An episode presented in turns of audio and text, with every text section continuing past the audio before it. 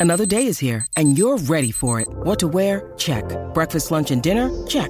Planning for what's next and how to save for it? That's where Bank of America can help. For your financial to-dos, Bank of America has experts ready to help get you closer to your goals. Get started at one of our local financial centers or 24-7 in our mobile banking app. Find a location near you at bankofamerica.com slash talk to us. What would you like the power to do? Mobile banking requires downloading the app and is only available for select devices. Message and data rates may apply. Bank of America and a member FDIC. Delicious meets nutritious in the snack that packs a real protein punch. Wonderful pistachios. Each one ounce serving of wonderful pistachios has six grams of protein, giving you over 10% of your daily value and making wonderful pistachios one of the highest protein nuts. But perhaps more than that, I love all of the flavors they have. Their sea salt and vinegar ones are my favorite when I'm craving that flavor but want to keep it healthy. But that's just the tip of the iceberg. Wonderful pistachios come in a variety of flavors, like chili roasted, honey roasted, smoky barbecue, and jalapeno lime, perfect for enjoying with family and friends or taking them with you on the go.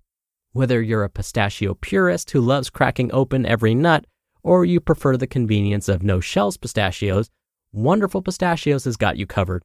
Grab Wonderful Pistachios and elevate your snacking game today. So fill up with a healthy snack when hunger strikes. Visit wonderfulpistachios.com to learn more.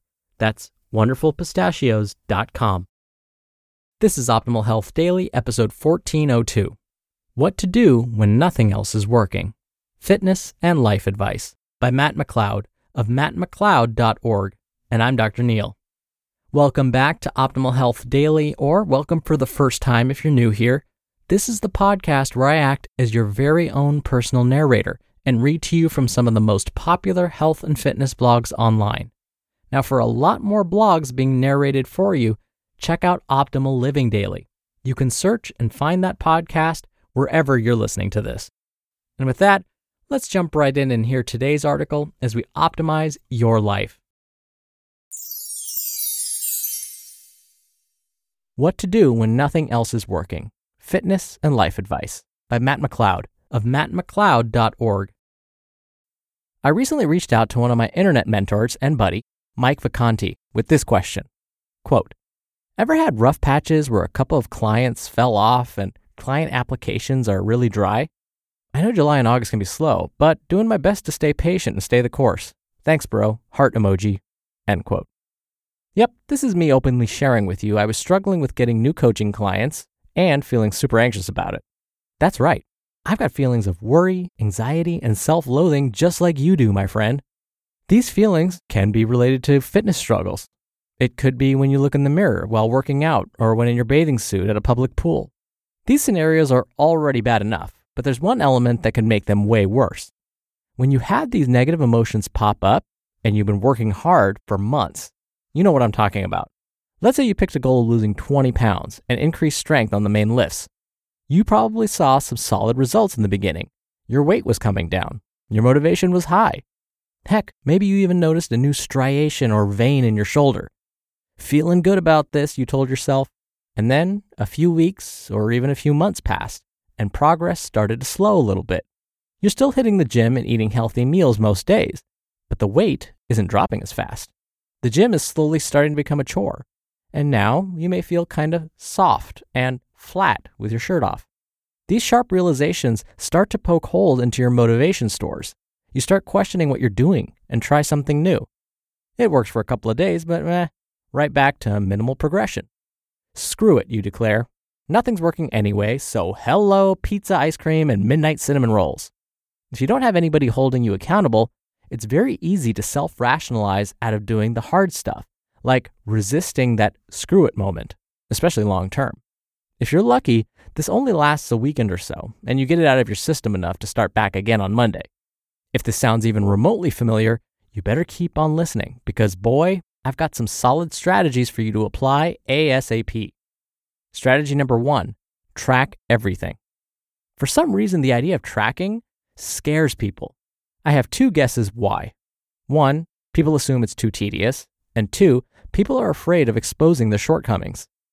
There is likely some merit to each of these, but the benefits of tracking heavily outweigh the downsides. But let's entertain this idea that tracking is too tedious. First off, Those touting this excuse have likely never tracked before in their entire life. College is tedious. Learning how to drive a car is tedious. Figuring out how to launch a car into space is probably tedious. Tracking your calories, protein, and what you do in the weight room each day is not tedious.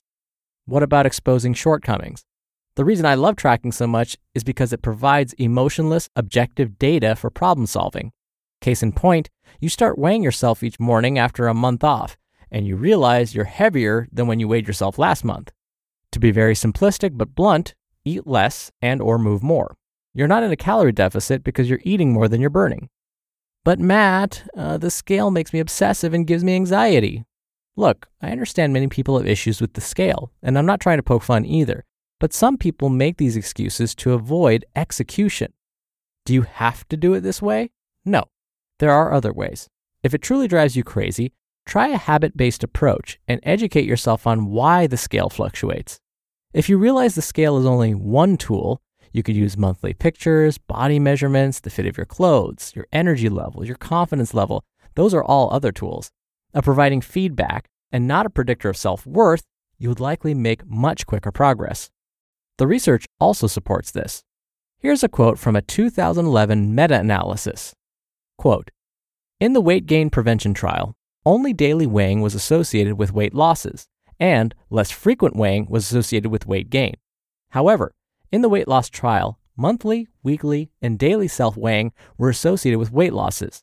More frequent self weighing was associated with a greater 24 month weight loss. End quote. Not stepping on the scale gives it power over you. What if you started to get high blood pressure and you told your doctor, nah, it hurts my feelings when I see the number increasing. I don't want to check it. That sounds ridiculous, right? Your doctor would say it's a vital part of the process. Thus, pony up, Tell your emotions to take a hike and let's be adults by taking care of our health. The short term pain of tedious tracking will be worth the long term happiness of continual progression. Logic is greater than your feelings. Strategy number two hire a coach who knows what they're doing. I'll keep this one short because I know you're expecting me to pitch you, so you'll probably skip over it anyway. I've had four coaches in the past five years two for bodybuilding competitions and two for business. I spent thousands of dollars on these coaches. Why? Because I care about time. Time is more valuable than anything else because it's irreplaceable. Plain and simple, a good coach can help you shave off years of screw ups and confusion. They've already done exactly what you're trying to accomplish, hopefully. But a great coach can change your life, and through osmosis, change the lives of every person you come in contact with. You may think a coach is only going to help you make a workout plan and eat healthier. Sure, a not so great one would do that, but not here, dude. We become BFFs for life and trudge through Mordor like Frodo and Sam. Strategy number three focus on the process, not the results. Remember when I emailed Mike at the beginning of this article? Well, here was his response Quote, Course, homie, it's random and cyclical. Focus on process more than results. You can control the process. Can't control results in the short run. Heart you. End quote. I already knew the answer in my head, but it felt good to hear from someone else who has been in my shoes. We can get so eager to accomplish our dream goals, yet underestimate how long it can take to reach them. Just like the aforementioned goal of losing 20 pounds, we get discouraged when it's been six months and we've only lost 10. This can tank our motivation, and we might even give up altogether.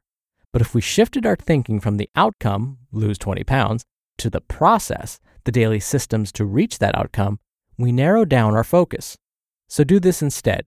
Break that process down, like really down. You can even set goals by the minute when things get hard. One of my favorite quotes is by Tom Peters. Quote, Excellence is not an aspiration. Excellence is the next five minutes. End quote. Or this one by the legendary philosopher Seneca.